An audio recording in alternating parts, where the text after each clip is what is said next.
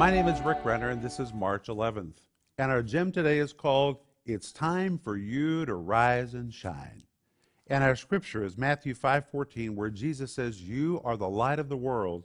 A city that is set on a hill cannot be hid." Jesus grew up in Nazareth. Nazareth was just 3 miles from the city of Sepphoris, and Sepphoris sat on a hill. This is what Jesus had in his mind. From Jesus' hometown of Nazareth at night, he could look out into the valley and there in the middle of the valley was a mound, a hill, and on the top of that hill was the city of Sepphoris, a gleaming city, so beautiful it was called the Ornament of Galilee. And it gave such brilliant light in the middle of the night. And because of the culture of that city, that city dominated all of Galilee. It dominated the culture of Galilee. And when Jesus said, You are a city set on a hill, he's really saying, Rise and shine.